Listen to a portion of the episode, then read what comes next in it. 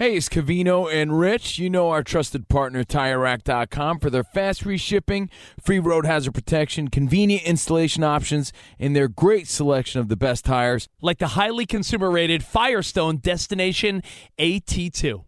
But did you know they sell other automotive products? Wheels, brakes, and suspension, just to name a few. Everything you need to elevate your drive. Go to TireRack.com slash sports. That's TireRack.com slash sports. TireRack.com, the way tire buying should be.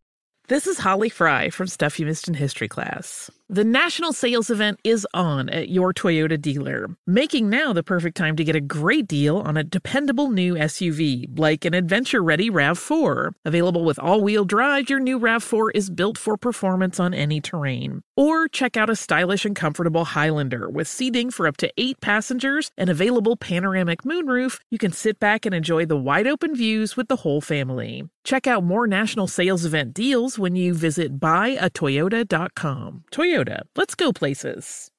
Hey, it's Jonas Knox. What if there was someone who wanted to help you find a job? Choose Express Employment Professionals, and that's exactly what you'll get. They can help you in any industry. With just one interview at Express, you have a connection to endless jobs. Whether you want a contract job or a new full time role, choose Express Employment Professionals. Express has 860 locally owned locations and no fees for job seekers. Visit expresspros.com. That's expresspros.com today to find a location near you. You're listening to Fox Sports Radio. Radio. Welcome in. You've hit the middle of the week. It is Covino and Rich, but it's not Covino and Rich. They're off to Mexico, so you have Torres and me today. And heck, you're going to have us for the next couple of days as well. We are broadcasting live from the TireRack.com studios. TireRack.com will help you get there. An unmatched selection, fast free shipping, free road hazard protection, and over 10,000 recommended installers. TireRack.com, the way tire buying should be. Aaron, we have got more NCAA tournament games tonight with the first round tipping off tomorrow, one of the greatest days in all of sport, if not the greatest in sports. We've got the NBA hitting the home stretch in news about one of its biggest stars. But it is the first day of the new year. A happy new year to you when it comes to the NFL. And what news do we have today? But that Aaron Rodgers, not yet a Jet, but wants to be a New York Jet. It's it's been a wild day and you know, you just think about everything that's happened since that interview. Obviously, we have a, a, report on Ja Morant that we'll get to, a, a report on J, uh, Jalen Carter, a potential, obviously, top five pick for people who are not familiar with the name. And then, oh, by the way, we have an NCAA tournament starting tomorrow. So, um, you know, I know that March used to be kind of quiet outside of picking brackets. Uh, I don't think we can say that anymore in this era, Dan. It has been crazy how much news, even just in the last three, four, five hours, has broken. I think Lizzo said it best when she said it's about damn time uh, that we had some clarity when it comes to Aaron Rodgers. And my goodness, we're not even we're not even hundred percent clear yet. But this was the situation. We had heard rumblings over the last couple of days that Rodgers to the Jets is a done deal, and right now it's not a done deal because there's no deal between the Packers and the Jets. But we did find out today what Aaron Rodgers wants. He spoke with Pat McAfee and the uh, crew on the Pat McAfee show. This was Aaron Rodgers just a few hours ago announcing his intentions. At this point, as I sit here, you know, I think since Friday, I made it clear that my intention was to play, and my intention was to play for the New York Jets. And I haven't been holding anything up at this point. It's been compensation that the Packers are trying to get for me and kind of digging their heels in. So there's there's the, that's where we are. That's what Aaron Rodgers says. I want to be a Jet. Packers and Jets now got to figure this out. Maybe the Packers are, are sticking to their guns. Um, they do have the leverage. They have the leverage for a lot of reasons in all of this. But just Rodgers even saying that, yeah, his intentions are that he wants to be a New York Jet may force the Jets to pay a little bit extra uh, in getting Rodgers. But that's where we stand right now. And and w- what I find interesting in all of this is because. I don't think what Aaron Rodgers says a lot of the times you can take at face value. And and while he is a guy that is has kept to himself and has made the joke and even I don't even know it's a joke today. The whole Adam Schefter, you know, tweet and Dianna Russini trying to reach out to him. That was all. Uh, to me, it was just a you know I, I get insiders have a have a job to do. It's just kind of weird that Rodgers is like I'm the one that's going to deliver this information when we've been waiting for months on this information. And let's be real, he hasn't been shy in talking. He's been on a variety of different podcasts. But we're at the new league year now, and we don't have necessarily have the start to this or to, to have the full picture of this. Aaron, as it's still not finalized. But I just I, I never take what Aaron Rodgers says at full face value because I always think that that there are there are things that he's trying to say without saying it because then he can be like, "Well, I never said that. I, that's not what I said. You don't know what I meant." And I thought that today was a classic opportunity for Rodgers, and I think as we hear from him, you're going to hear some major uh, contradictions from Rodgers. But uh, the, the point being is, I just I, I it's very simple, and I think he advanced the story today. We just don't know the whole whole story just yet. So when he, you know, and we've all been for 24 hours or whatever when we knew he was going to be on with McAfee today. Uh, we were all waiting to hear what he had to say. Is he going to make an announcement? Is this the decision 2.0? And I basically bring it up to say, you know, I take everything that he says with a grain of salt, but I also think that the facts that we knew prior to today kind of line up with this version of events, right? I mean, we've kind of seen the quarterback market basically evaporate in front of our eyes. Jimmy Garoppolo is now a Las Vegas Raider, as Doug, uh, as Ben Maller was talking about during the commercial break. Um, you know, you go on and on down the list. Lamar Jackson is not expected to be in the New York Jets plans, and so I mean, I remember having the the, thought 24, 48 hours ago of if Aaron Rodgers stays in Green Bay, what do the New York Jets do? And so the idea that they let Baker Mayfield sign in, in Tampa, they let Jimmy Garoppolo go to San Fran, uh, to go to excuse me to Las Vegas, they let Derek Carr go to the New Orleans Saints it does line up with what Aaron Rodgers is saying, which is for the last four or five days, I've been ready to get this done, uh, and it's the Packers holding things up. And by the way, it also lines up with something you and I talked about last week, was the, which was the Mark Murphy quotes, where he, he, was at you know the high school volleyball game or basketball game or whatever it was, and he basically um, was asked about Aaron Rodgers, and he said yes, if if if he gets what he, if we all, I think the to paraphrase, it was something to the effect of if we all get what we want he insinuated that Aaron Rodgers would not be a Packer next year. So you know, is Aaron Rodgers, is everything a 100% truth? I don't know if anything ever is with Aaron Rodgers, but I will say what we learned today really kind of lines up with everything that we've known over the last four or five days. I, I think one thing, there, there's something that doesn't, doesn't make sense. And this is where I think Aaron Rodgers um, is becoming a master of manipulation. And of course, the Green Bay Packers are not going to come in um, out of this looking good um, in terms of, of what he is saying, and it's going to make Rodgers basically bear no blame in all of this. But I want to let Rodgers speak because I think it ends up coming out in all of this. This is him again uh, on the Pat McAfee show earlier today talking about the Packers' role basically in all of this right now. We come off of last year with uh, obviously missing playoffs. I didn't have an MVP season you know, I was interested in where they would be at uh, mentally. Everything that I was told in the week that I was in Green Bay was take as long as you want, and we want you to retire Packer. When I came out of the darkness, something changed. I'm not exactly sure what that was, but something changed. I got back to my phone after five days off of it, and when I got back to that little uh, shack they have where there's a you know one bar of Wi-Fi, and got back to the you know hundreds of text messages and emails and all different things. Um, I realized that there'd been a little bit of a shift. I heard from multiple uh, people that I trust that there was some shopping going on. They were interested in actually moving me.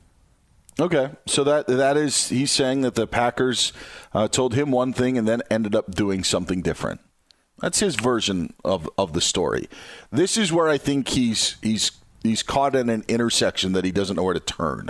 This is where Aaron. This is the spot um, that that I think it doesn't add up to what Aaron Rodgers is saying, and that's why I give the Packers some benefit uh, benefit of the doubt in all of this because it's been two months since the season ended, and we still don't have this thing clarified. This was Rodgers talking about what his mindset was going into the darkness retreat. You know, I, I got to admit, I went in the darkness 90% retiring, 10% playing. That's where my, my mind was. My mind was, I'm, I'm tired of this. I hadn't got back into my workouts yet, and I thought that that was what was best for me. Okay. So now, so we've heard that You know what doesn't add up, Aaron? What's that? The guy hasn't worked out this offseason. okay, like because he was ninety percent retired, but he blames the Packers for trying to shop him in saying uh, after they apparently told him they wanted him to retire a Packer. So, so what Rodgers is saying is, you guys want me, but guess what? Nine times out of ten, I'm walking out that door. I'm done. I, I am done. I don't want to play football anymore. I am I am done. I am moving on. There no point was it like, you know what? I went into that darkness retreat and I really felt like I need to be back in Green Bay next season. And no, you know, like like that wasn't that wasn't an option. And he maybe could have just said like, uh, you know, I, I I just didn't want to be in Green Bay or I wanted to be in New York. The the thing that just doesn't add up to me is maybe Green Bay got that sense that that he didn't want to be there anymore. That he didn't want to play football anymore. Why not take a look and go and see what your different options are? If if he's painting the Packers in a bad light, then he should have said, "I went into the darkness retreat wanting to be a Packer, and I came out wanting to be a Packer." But he went in wanting to retire, and he came out playing, and then was like, "Whoa, wait, they want to trade me?" Like that just doesn't add up to me, and that's why I think it's kind of, in in, in a way, it's a little BS of Rodgers trying to tell you know to shift his story because if he's ninety percent retired, then that tells Green Bay, all right, we got to move on from the guy. And even if they went and made some calls, it still means that Aaron Rodgers doesn't want to be back in Green Bay, and that's the part like of the reading between the lines and certain things that don't add up. It's at never, never at any point in those conversations that he talked about or in those eight weeks from the end of the season until now is it like you know what i wanted to be back in green bay and that's where I th- that's why I think that Rodgers is trying to spin a tale again to make it be like it's not my fault. It's it's Green Bay. It's them. It's the team, and they wanted to move on, and so I decided I want to be a Jet. Just it doesn't add up to me. That's the issue that I have with Rodgers today. It's very interesting, and I, I think it speaks to, you know, I- I, I think probably most of everything that we're hearing is probably accurate, but I, I also think that you know even Aaron Rodgers coming out today, even Aaron Rodgers doing this interview today, and and, and you know what is the motivation for Aaron Rodgers? Is it to pu- put public pressure? to get things done? Is it to get his side of the story out? Since very clearly uh, he thinks that the Packers are getting their side of the story out. I don't know, but I do think there is something to, um, you know, I guess not being wanted. I like I find that whole element of it interesting Sure. and I know uh, you know later on in the show we'll talk a little bit about what we expect from him if he ultimately ends up at Jet, but I do wonder if that's part of him trying to publicly save face, right? Like like for the first time in his career since draft night essentially, he's been basically told you're not wanted here. You're not welcome anymore. Like like he spent 15 years proving all those teams wrong on draft night only to come full circle and be in a situation where he is no longer wanted. And so I do wonder if that's some of it of no no no no no. I, I, yeah, I was ready to retire, but I still wanted to be a Packer. I came out and they changed their story to take a little bit off of him in terms of like, you know, one publicly this is not what I want. And two, just looking himself in the mirror and saying, darn, for the first time since that draft room, since that green room in 2006, I'm no longer wanted. 2005, whatever it was. I apologize. I don't know the year off the top of my head. But I, I, I, I think there is something to that where maybe he's stretching the truth because he thinks that he has to somehow, quote unquote, save face publicly. It, it, I think it was the 2005 draft. So I think it so, was yeah. 05, So, yes. yes. And when you, uh, it's just, it's it's just so funny because he's also saving face, Aaron, by playing the victim card. Of course, yeah. Hey, that's what I you mean. know, like that. It's it's it's. This is this is the this is the truth. Aaron Rodgers didn't want to go to the party in Green Bay, but when he found out that he wasn't invited, he then wanted to make sure that they knew that he wasn't invited. And guess what? He's going to go to an even better party. That's what it was. Like you didn't need- like they. That's what he's trying to do. Like maybe he didn't want to go back to Green Bay, but you know what? He for sure wanted Green Bay to want him back. Of course, and that's yep. where he's trying to save face in all of this. This is this is Rodgers and talking about uh, the Packers and and that organization being ready to move on. It is what it is. The Packers would like to move on. They've let me know that in so many words. They let, they let other people know that in direct words. And because I still have that fire and I, I and I want to play and I would like to play in New York, uh, it's just a matter of, you know, getting that done at this point.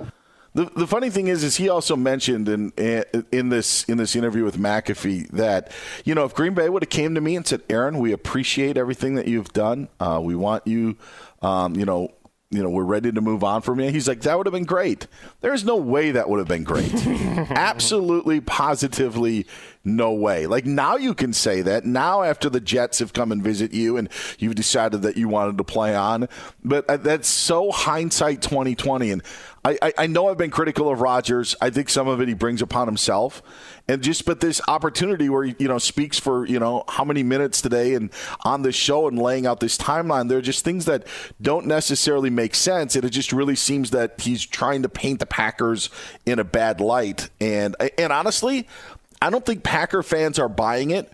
And even if they are, I don't think they're as broken up as maybe they were when Brett Favre left. So I don't know what exactly Aaron Rodgers is accomplishing in all of this, except maybe taking away some leverage away from the Jets. I know it's something a lot of people on these airwaves have talked about over the last, you know, frankly, probably two, three months since the season ended. But this offseason, it really does feel like the, the first time um, that I've gotten the sentiment just as an, a, a, a, consumer and observer. I'm not an NFL insider. I don't have any ties to the Packers, but I think this was this felt like the first off season where the, the, the general public was on the side of team management as opposed to Team Rodgers. And I think the previous two years, again, understanding that he was coming off MVP years, number one seeds in the playoffs. Obviously, two years ago or three three seasons ago now, two calendar years was a trip to the NFC Championship game against Tampa. But to to, to your point, um, I, I, I think the, the the people in Aaron's corner, Rodgers' corner, whatever, are getting smaller and smaller. And I think that that is part of. I think that's honestly part of why he did the interview today. Is even if it is true that hey he wants to be a Jet, I think he wants the you know obviously he wants the information to come to him from him. He doesn't want to be the bad guy. He wants to be loved. He wants to share his side of the story where you know, I'm not saying it's right or wrong. I just I, I, just think the sentiment has changed so much in the last year or so since the last time we went through this.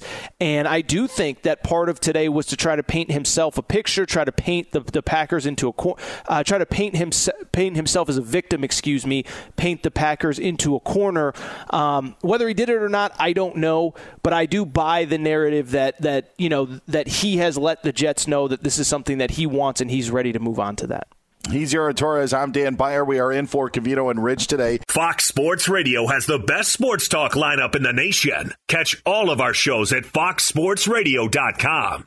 And within the iHeartRadio app, search FSR to listen live.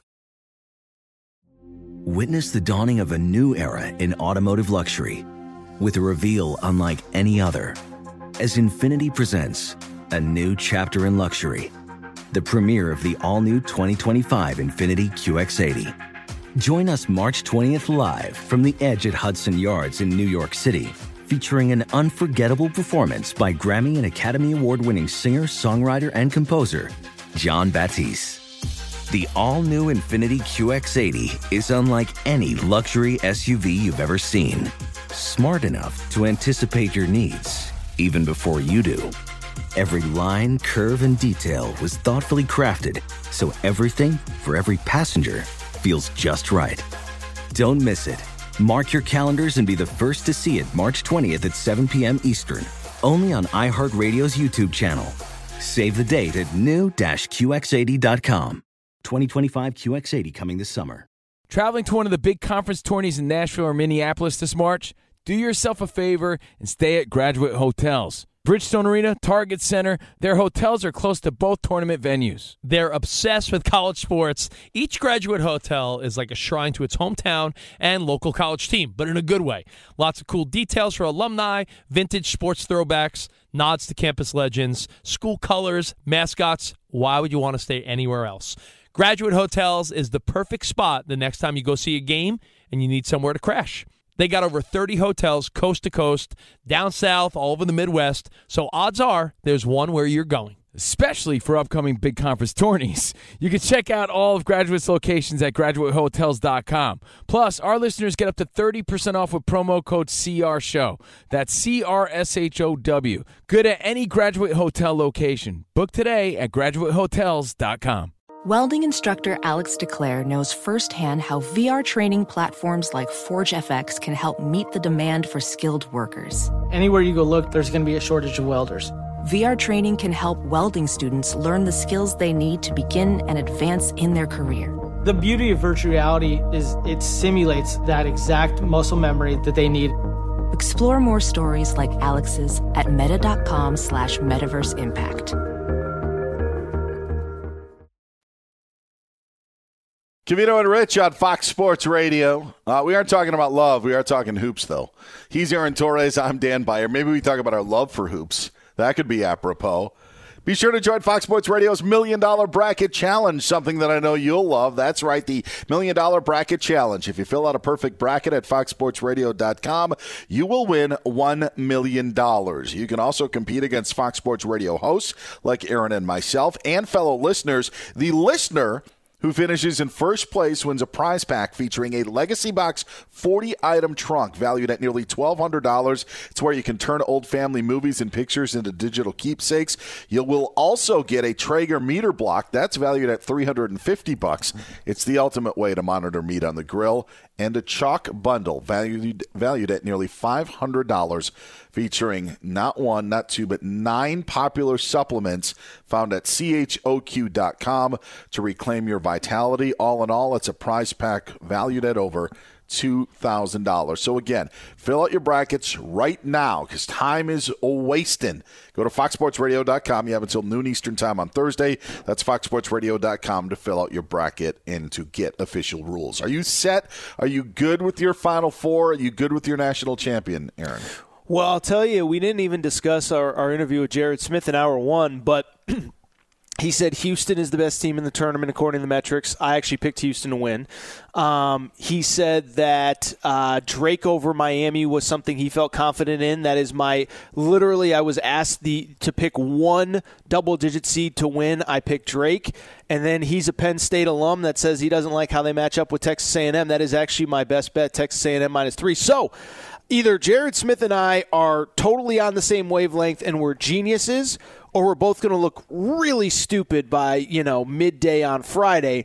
So that remains to be seen. But I feel more confident in my bracket now that Jared Smith basically confirmed literally everything I've been thinking about this thing. uh, Jason Stewart, does is your Final Four is your bracket you good or what's what's the deal? Oh no, I'll let you guys talk about that. Um, but I do have this comment, and I said this to Doug uh, on our podcast. It really is a no-win situation for Aaron Torres and Doug Gottlieb to do a bracket because if if anything has revealed more, I don't know, uh, incorrect answers, it's this tournament. So you're putting yourself in a position as a college basketball expert trying to predict something that is the definition of unpredictable. So I, am guessing that you have you resent the fact that you have to post a bracket. Do you not, Aaron, or is it something that you kind of enjoy and don't take too serious? I'll tell you, I remember vividly saying this. I was uh, on Cowherd's couch one time, and he asked me this question. I said, "You know, I'm I'm more of the Bill Belichick. I focus on myself. Um, I just get annoyed at myself, like because you know, whatever sport it is, you watch something and then you form an opinion, and sometimes you get it right, but it's like a, a it's like a coach. You only remember the ones that you lost, and so I sit there and say. I knew I didn't want to pick this game this way, but I picked it anyway. And so it's not everybody coming at me. It's more like me being like, I knew I should not have done that, and I did it anyway. And there is, uh, to your point, Jason, literally 15 of those uh, over the course of, of the tournament. So it, it, the other people don't bother me, but I, I do, to, to your guys' point earlier, get in my own head, especially with a lot of these picks. There's this is where this is where I find the bracket in filling out a bracket, and if you actually in, involve time uh, into it, where I find it maddening, is you usually know on what top seeds you want to lose right? Like you look at a bracket and you're like, I don't think Purdue's any good. So then you're like, okay, what team do I have beating Purdue? And then you start to like, okay, do I have You know, let's just say that they, you know, they advance through the first round and then they have Memphis or FAU. And you're like, you know what? I think Memphis is the team that can beat Purdue, and that's the one that will do it. Well, the problem is, is Memphis beating FAU is no guarantee. Yeah. You know, so and it's why I asked about the A and M Penn State game, not because Jared was a Penn State alum, but simply that's also one of the games where it's not an eight nine matchup, but it is seven ten. You have two teams that played on Sunday, and uh, by many accounts, some think will be the best game that we see in the first round. And so, like, if you have A and M that you want to go for a, a run because you think they can beat Texas, and if they would beat Xavier in the next round, absolutely. But there's just absolute no guarantee that they will get past Penn State. And that's the problem that I find with myself of I know what teams I think are going to lose and who I want to win.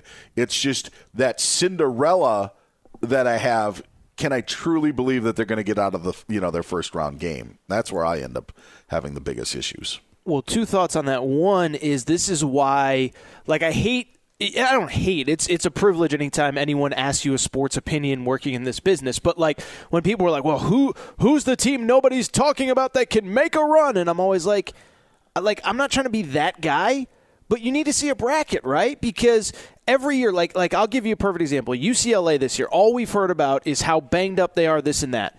But now you see a bracket and they actually have a very advantageous path. Like they're pro- they're going to play the winner of Northwestern Boise if they get by UNC Asheville, and then all of a sudden they're in the Sweet 16 and anything can happen. And so that's part of why I'm always hesitant to say I, I really like this team or I really hate this team.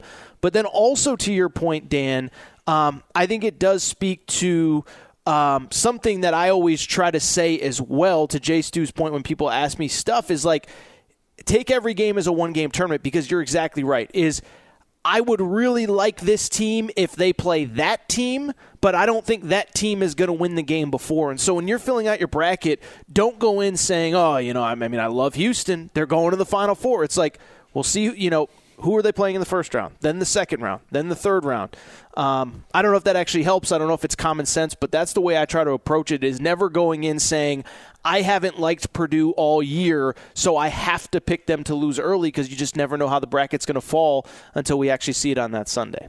I just I you, you try to have a picture of what the bracket's going to look like, and I just go back to two years ago, and it's meant no disrespect to Oregon State as the 12 seed, but um, you know, like even St. Peter's last year, I mean that was that was out of nowhere. But if you were to take a 12 seed like Oregon State, I'd actually not even let's just take a 12 seed. Like everybody's going to pick a 12 because you know 12 upsets a five. You know that we get that.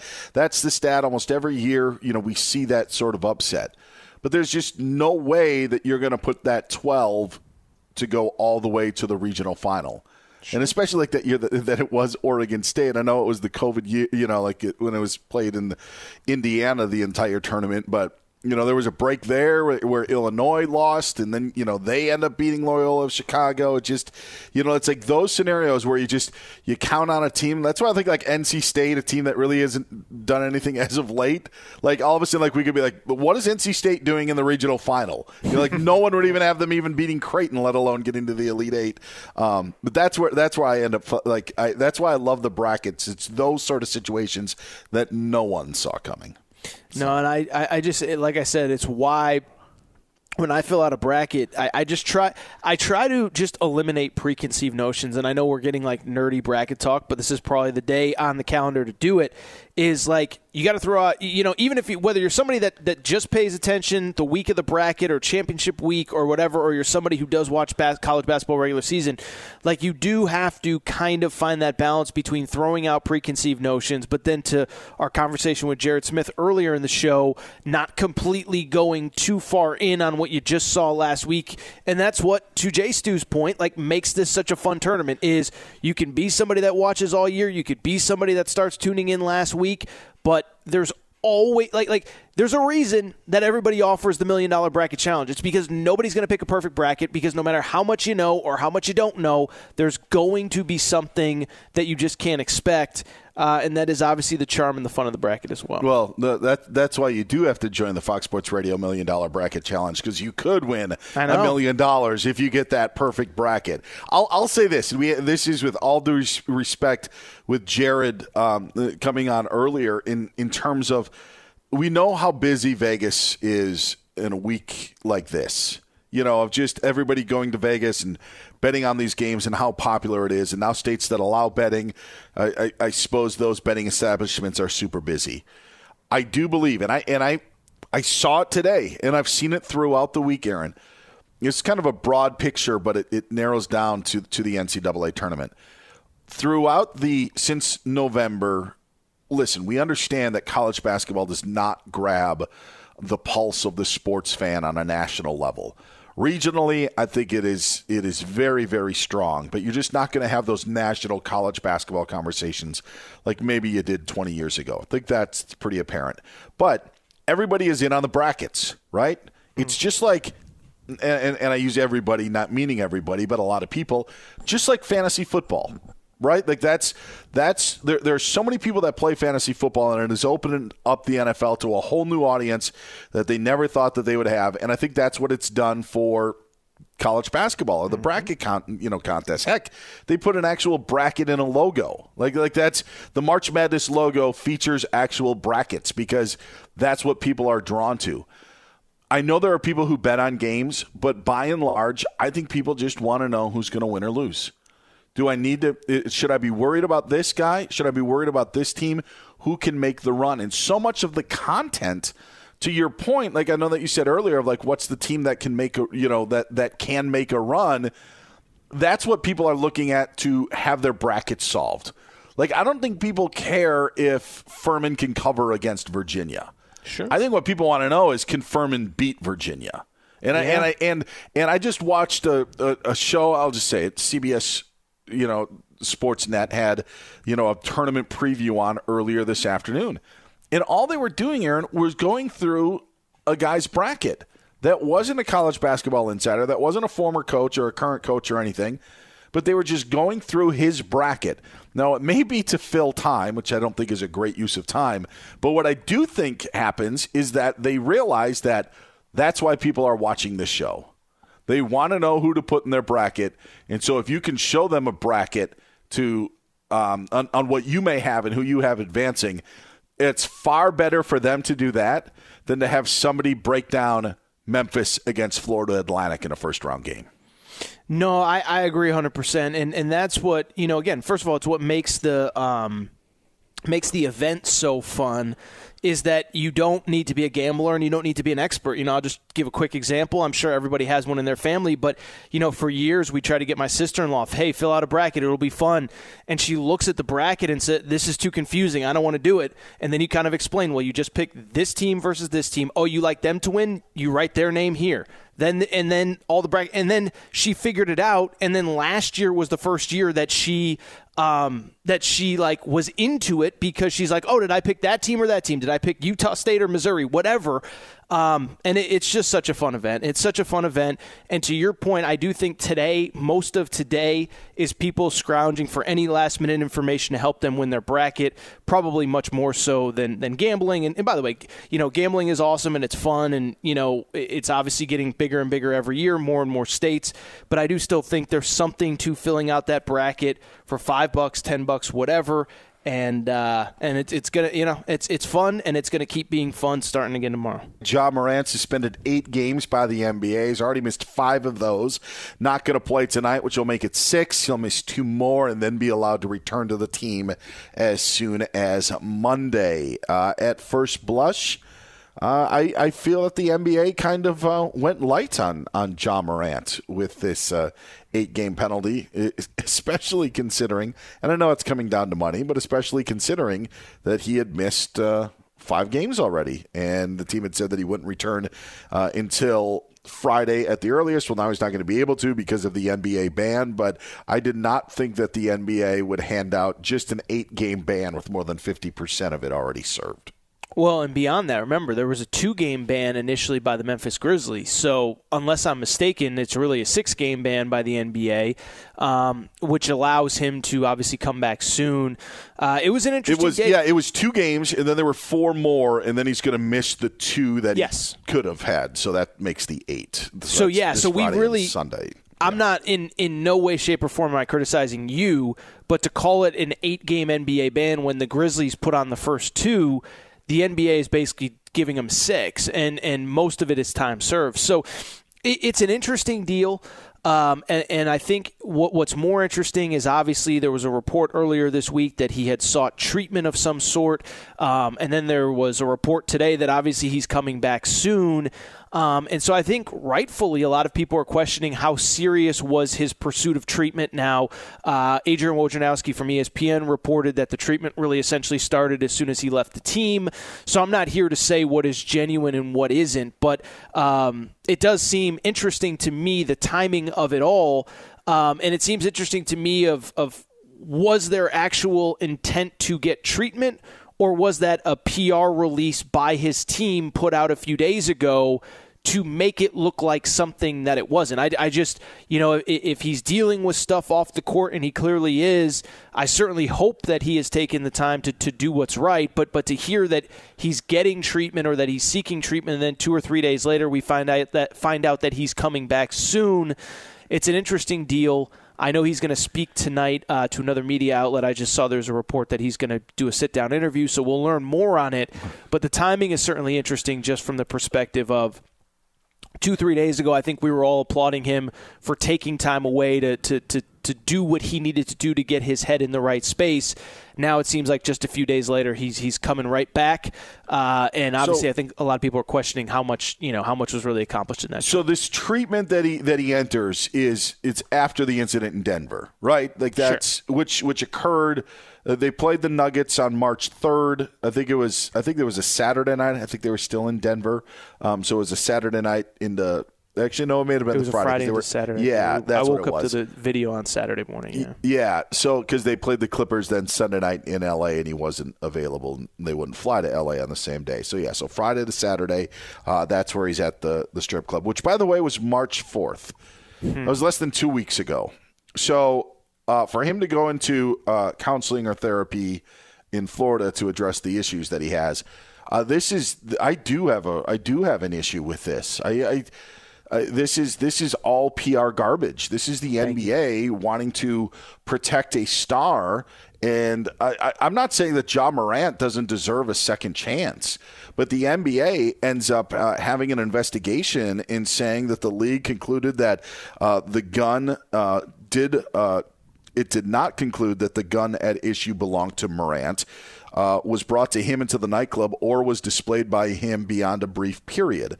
So they're saying that that Ja just had the gun for a short period of time, and, and that was it. They also said the investigation did not find that Morant possessed the gun while traveling with the team or in any NBA facility, which would be a violation of their rules.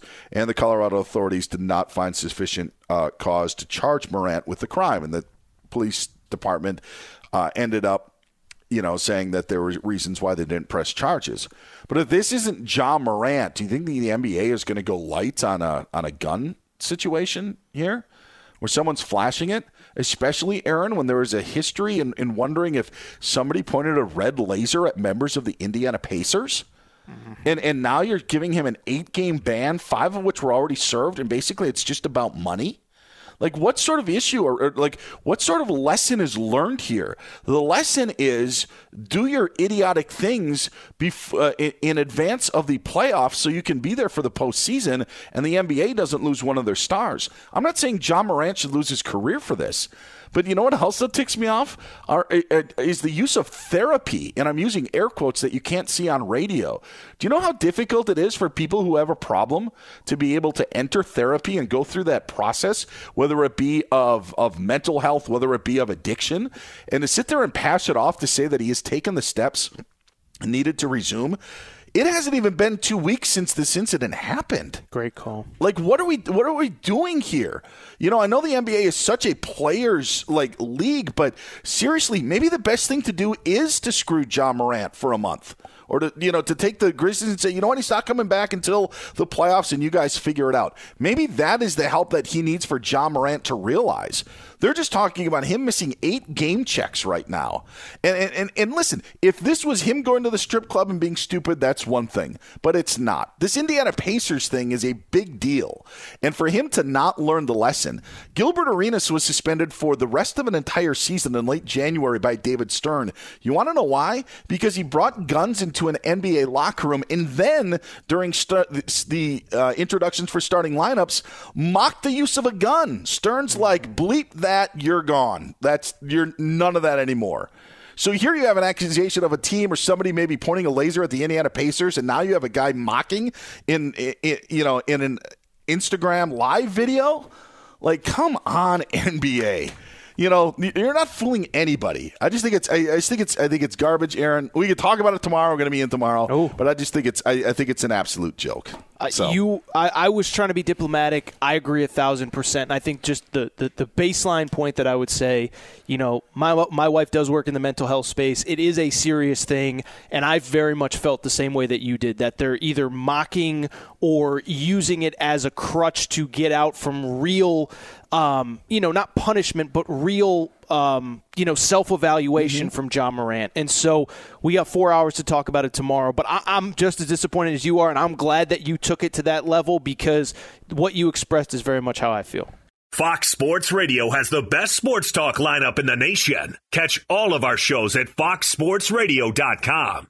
And within the iHeartRadio app, search FSR to listen live. Witness the dawning of a new era in automotive luxury with a reveal unlike any other as Infiniti presents a new chapter in luxury, the premiere of the all new 2025 Infiniti QX80. Join us March 20th live from the edge at Hudson Yards in New York City, featuring an unforgettable performance by Grammy and Academy Award winning singer, songwriter, and composer, Jon Batiste. The all new Infiniti QX80 is unlike any luxury SUV you've ever seen. Smart enough to anticipate your needs, even before you do. Every line, curve, and detail was thoughtfully crafted so everything for every passenger feels just right. Don't miss it. Mark your calendars and be the first to see it March 20th at 7 p.m. Eastern, only on iHeartRadio's YouTube channel. Save the date at new-QX80.com. 2025 QX80 coming this summer. Hey, it's Covino and Rich. Traveling to see your favorite team this winter? You have to stay at Graduate Hotels. They're obsessed with college sports just like us. Each graduate hotel is a shrine to its hometown and local college team, but in a good way. Lots of cool details for alumni, vintage sports throwbacks, nods to campus legends, school colors, mascots, you name it. Why would we stay anywhere else? Graduate Hotels is the perfect spot for the next time you go see a game and need somewhere to crash. They have over 30 hotels coast to coast, down south, and all over the Midwest. So odds are there's one where you're going, especially for games in the big conferences. You can check out all of Graduate's locations at graduatehotels.com. And when it's time to book, get up to 30% off your stay with code CRSHOW. That's C R S H O W. That's code CRSHOW at any graduate hotel, any location, up to 30% off. So go book your stay now at graduatehotels.com. Welding instructor Alex DeClaire knows firsthand how VR training platforms like ForgeFX can help meet the demand for skilled workers. Anywhere you go look, there's going to be a shortage of welders. VR training can help welding students learn the skills they need to begin and advance in their career. The beauty of virtual reality is it simulates that exact muscle memory that they need. Explore more stories like Alex's at meta.com slash metaverse impact.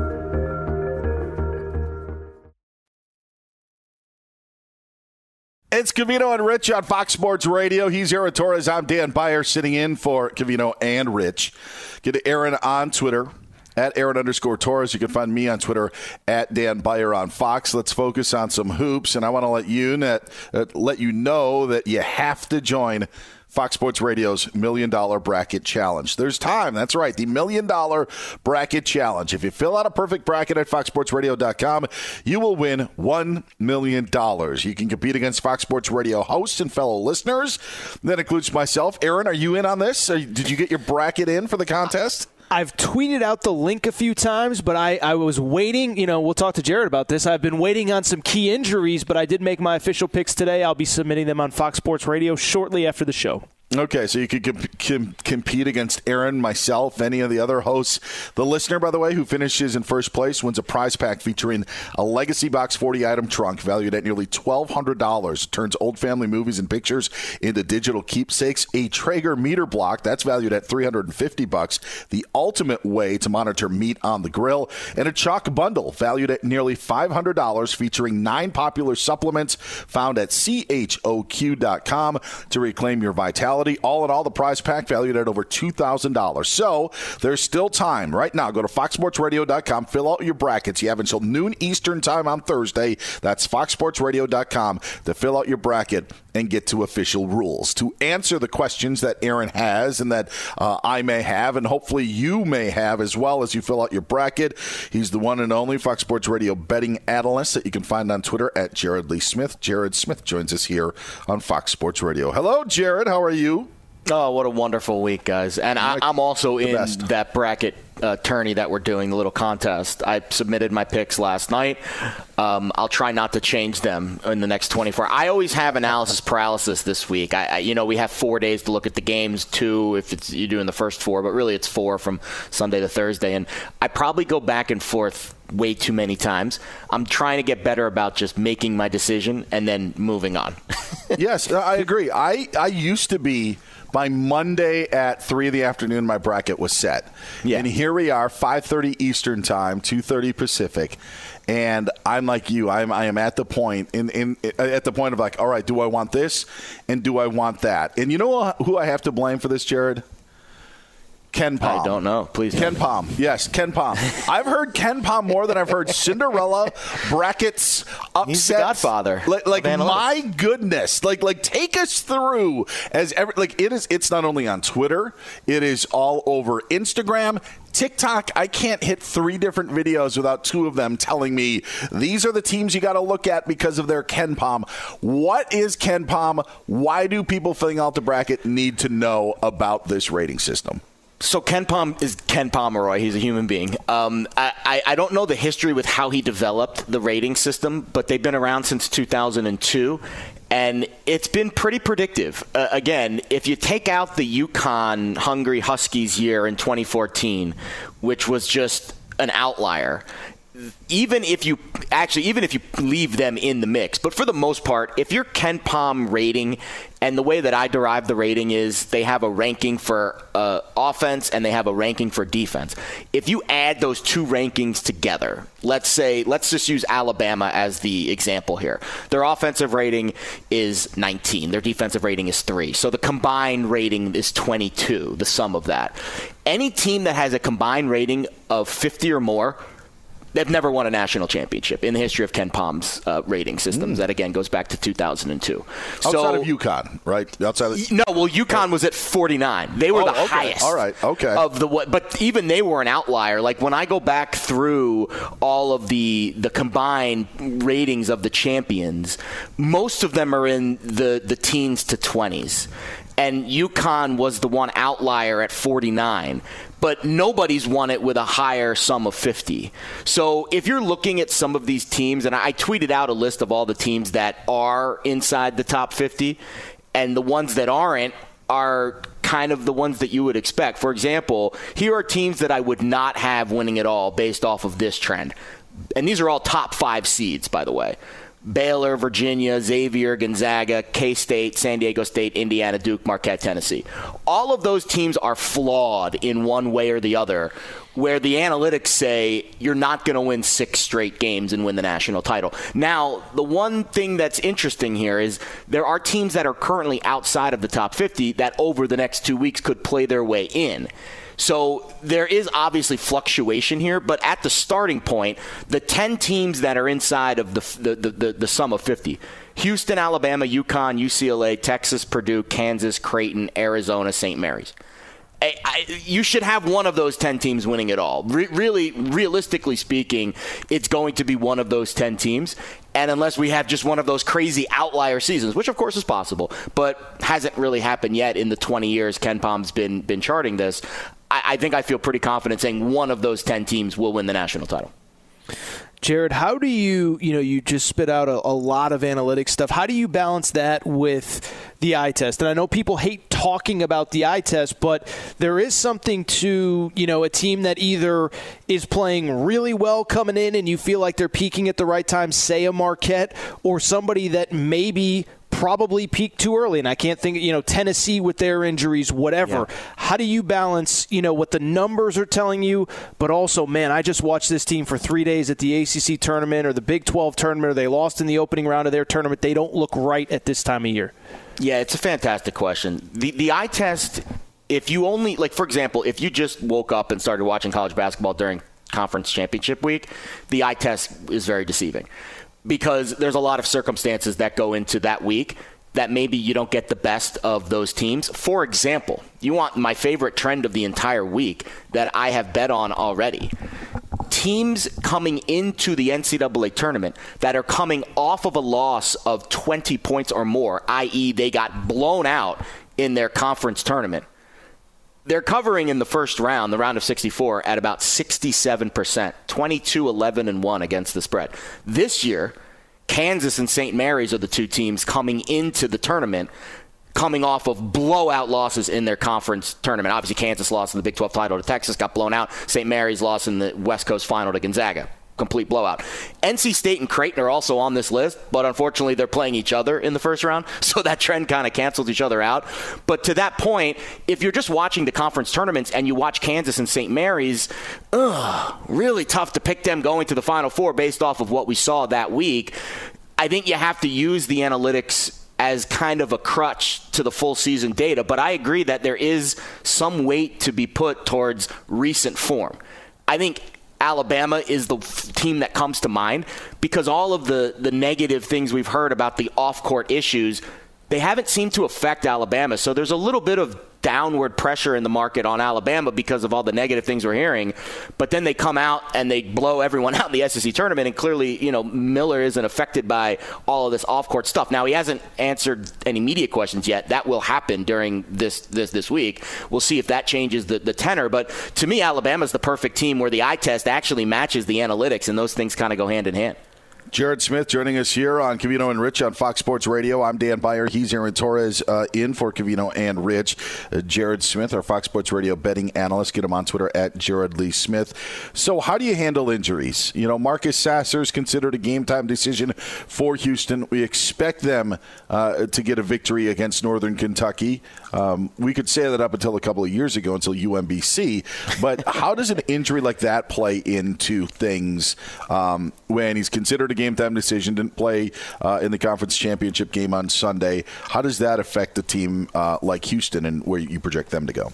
I would say it's important, but I also know this Houston team is probably the best pound for pound team in the field based off of their full body of work.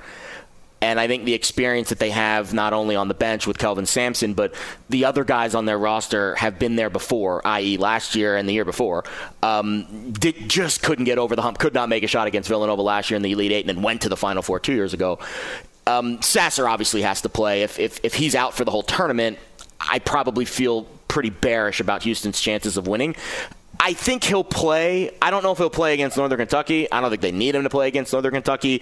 Northern Kentucky plays. They, they, they come from a conference in the Horizon League that is is not a very overly big and, and, and brutal league. It, it's one of the weaker leagues, and and they play this zone that I think Houston should be able to just eat up with offensive rebounding. So I don't think they need Marcus Sasser on, on, on Thursday, but he's huge to their chances of winning the tournament. I, I think if he's not back by the second weekend, if Houston does make it that far, that's when I would probably call off the dogs on, on Houston having a chance to win the national title because he brings the scoring element that the other guards don't really have. And the one thing they have this year that they didn't have in prior years was Jarace Walker, who's arguably the, one of the best freshmen in the country. You don't talk a lot about him because he plays, again, in an American conference that doesn't get as much pub. But this Houston team's legit. I've got a future on them to win it all. I bet it back in, in, in April at 22 to 1. They're down to about 5, 6 to 1 right now. I still think they're the best team in the field. Uh, you know, start of the finish, you know, start of the season to the end of the season. I think Bama is the best team recent form. But Houston and Alabama right now, I think, really are the two best teams. And if Sasser's remotely healthy, I think this Cougars team makes the Final Four.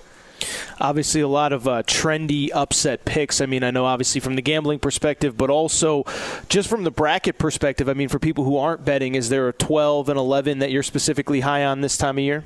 Drake's really good. Um, and I think the market's telling you that because of all the 5 12 games, they're the shortest underdog. And a lot of that, too, is injuries. Miami's one of their best players. Their, their, their big man is, is hurt. It's looking like he's not going to play, um, but we won't know until game time. Norchad Omier, that's the that's the, the player I'm talking about. I, I think this line probably closes a pick 'em if if he doesn't play.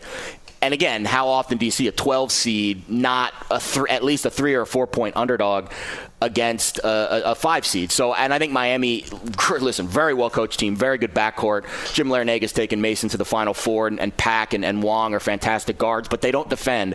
And in the tournament, if your defensive rating is outside the top 50, I really can't take you seriously to make a deep run. Well, Miami's defensive ratings outside the top 130, so they are very uh, slow and and and not very uh, strong defensively. And I think that's where Drake is going to have some success. We don't talk about the Missouri Valley as much anymore. That conference is kind of fractured a little bit over the years. But Drake is a really, really well put together team. Their best player, Tucker DeVries, is the coach's son. Roman Penn, ironically enough, this game's being played in Albany. Roman Penn, former Siena transfer, played his home games in Albany, so there's a homecoming angle there. And overall, they're just a very well disciplined team, balanced on both ends. They shoot the three well. So I think Drake has, has a chance to make the Sweet 16. And the other side, of that bracket with Kent State and Indiana, I, I think Indiana's in some upset uh, alert trouble too. The MAC has been the best conference against the spread in the NCAA first round of the tournament over the last 20 years. They're 12 and 5 against the number in the round of 64. Remember, Akron almost beat UCLA last year. The MAC has been really good for some reason in this tournament, and Kent State with Sincere Carry might be the best player on the floor in this game, other than uh, Trayce Jackson Davis. So I think that side of the bracket with with with Miami Drake is the 5-12 and Indiana Kent State is the 4-13. I think we could see some chaos there. Jared Smith joining us here on Fox Sports Radio. Last one for me. We're going to stay in that region. We're going to go to your alma mater. Um, what Penn State and Texas A&M uh, played title games on Sunday. Uh, this is thought to be uh, one of the better matchups we're going to get in day one. What do you expect in the matchup featuring your alma mater? It's such a tough matchup. So if this game was played, and f- so full disclosure, so I, gra- I, I, started going to Penn State in 2004. I graduated 08. So my tenure I consider from 2004. It's been about 20 years. I've watched more Penn State Rose Bowls three than NCAA tournament games won. It's almost unfathomable because they only play one Rose Bowl every year, and there's only one Big Ten team in it. There's eight Big Ten teams in the tournament every year, and I've watched one Penn State NCAA tournament game. But I, I think when you look at if this game was played in December and Penn State had fresh legs and they were catching three on a neutral against A&M who can't shoot a, who can't shoot a lick, I would definitely take the points the thing that scares me is they played five games in seven days. They played last Sunday in, in the regular season finale, then four games in four nights in the Big Ten tournament. And of course, what does the committee do? Well, they give them the Thursday game. Uh, have fun with that travel. And it, it, I just I, I, think overall this is not a great matchup for, for, for Penn State. I, I think A&M is going to get into them defensively and, and make it really hard to rebound. And Penn State's one of the worst offensive rebounding teams in the country. They're better on the defensive glass, which I think is a credit to their coach Micah Shrewsberry, who is definitely the better coach in this game. But unless Penn State makes a ton of threes, I just I, I don't see it happening. Uh, the SEC, though, you want to talk about a trend that's interesting. The worst shooting conference in college basketball this year from the three point line is is the SEC. 32, 33 out of 33 conferences. So live by the three, die by the three. There's not a lot of SEC teams. We saw it last night. Mississippi State started hot and then got cold. I think the SEC might be a fade overall Uh, outside of maybe Alabama. But this matchup scares me because Penn State has to make shots, and I don't know if their legs are going to be there. He's Jared Smith, Fox Sports Radio betting analyst. Get him on Twitter at Jared Lee Smith. I'd love to do this over the next couple of days. I don't know if we can carve out time, but Aaron and I are going to be hanging out here on Fox Sports Radio, so I'd love to have you again, Jared. Appreciate it, man. Thanks love so it, guys. Good luck this week. Have fun.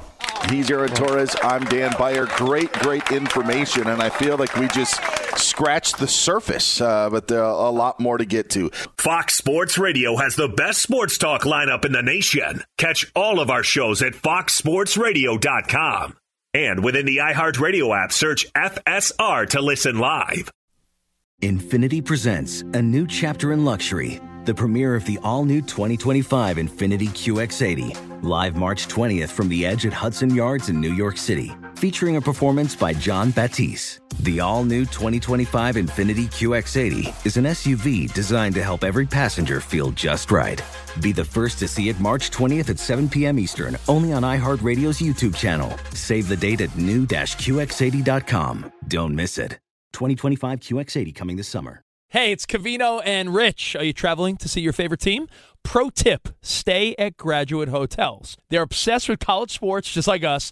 Each graduate hotel is like a shrine to the local team with lots of cool details for alumni, nods to school colors, mascots. Why would we stay anywhere else? They have 30 plus hotels in all the best college towns. And get this you can get up to 30% off with code CRSHOW. That's C R S H O W. Go to any graduate hotel, any location, up to 30% off. Book today at graduatehotels.com.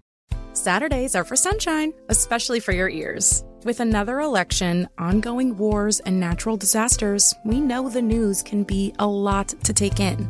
And we're determined to share the bright side of humanity. Every Saturday, take a breather from the headlines and hear all the uplifting happenings across the world with Five Good Things, a new weekend edition of CNN Five Things. That means you can find this goodness in the same feed as Five Things. Listen to Five Good Things on the iHeartRadio app.